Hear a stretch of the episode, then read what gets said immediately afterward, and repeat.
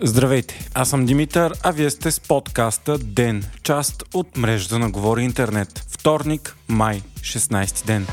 Прокурорската драма продължава. Днес шефът на Следствената служба и заместник главен прокурор Борислав Сарафов е поддал сигнал в Софийската градска прокуратура срещу главния прокурор Иван Гешев за три престъпления. В сигнала се съдържат твърдения за евентуално извършени престъпления срещу правосъдието, длъжностно престъпление и незаконен запис за член на Висшия съдебен съвет. Според Сарафов, шефът му е разпореждал важни дела да бъдат държани на трупчета, за да бъдат изнудвани политици. Първото обвинение е, че Иван Гешев е оказвал влияние по разследването Барселона Гейт. То е свързано с потенциална любовница, дете и къща в Барселона, както и схема за пране на пари от страна на лидера на ГЕРБ Бойко Борисов. Борисов. Второто обвинение е за присвояване на държавен имот от страна на Гешев в Боровец. Става въпрос за почивна база на прокуратурата, която според Сарафов е присвоена за лично ползване единствено от главния прокурор. Третото престъпление пък е за незаконен запис на члена на Висшия съдебен съвет Йордан Стоев. Той е един от шестимата членове на съвета, които внесоха искане за оставка на Гешев. Според Сарафов, главният прокурор лично му е признал, че е направил такъв запис, както и че има повече от 150 записи на разговорите с политици, магистрати и други. Това се случва само ден след като Гешев отказа да даде оставката си, поискана от доскорошните му покровители ГЕРБ и ДПС, а в последствие и от прокурорската колегия на Висшия съдебен съвет. Междувременно, криващия се в Дубай бизнесмен Васил Бошков заяви, че с оглед на последните събития е готов да се върне в България като защитен свидетел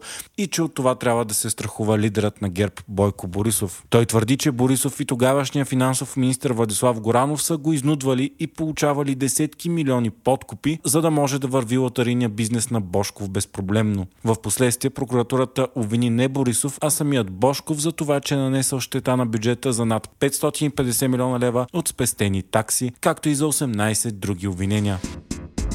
Русия предложи Киев на необичайно мощна ракетна атака тази нощ. Дронове, крилати ракети и вероятно балистични такива са били изстреляни срещу украинската столица. Според властите в Киев срещу града никога до сега не са изстрелвани толкова снаряди за толкова кратко време. Това е осмата атака за последните две седмици, като случаите зачестяват. Повечето ракети са били унищожени от противовъздушната отбрана. Украинските сили дори твърдят, че са свалили 6 свръхмодерни ракети Кинжал, които са хиперзвукови или летят с над 11 000 км в час. Ако това е вярно, е голям удар по Русия, която твърди, че нито една съществуваща противовъздушна система за отбрана в света не може да свали кинжал. Освен, че са изключително бързи, те летят и на много ниска височина, което ги прави трудни за засичане от радарите. Според данните, най-добрите ракети на Русия са свалени чрез американската система Patriot. От Кремъл пък твърдят точно обратното, че с кинжал, която е изстреляна от кораб от Черно море, са унищожили система Patriot.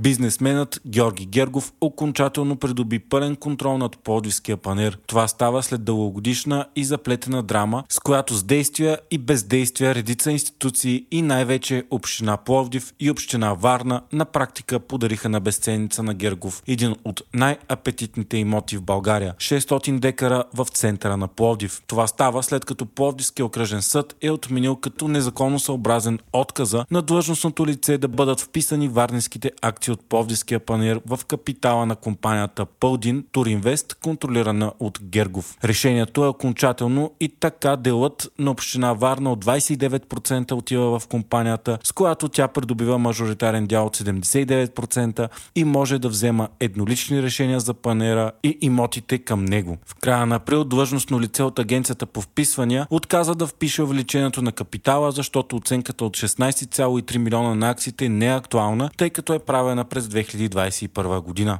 Съдът обаче отмени това. В продължение на 7 години контролираните от ГЕРБ общински съвети на Плодив и Варна направиха всичко по силите си, за да стане възможно Гергов да придобие пълен контрол над панера. Предполага се, че планът е огромният и апетитен парцал да бъде застроен и разпродаден на огромна печалба.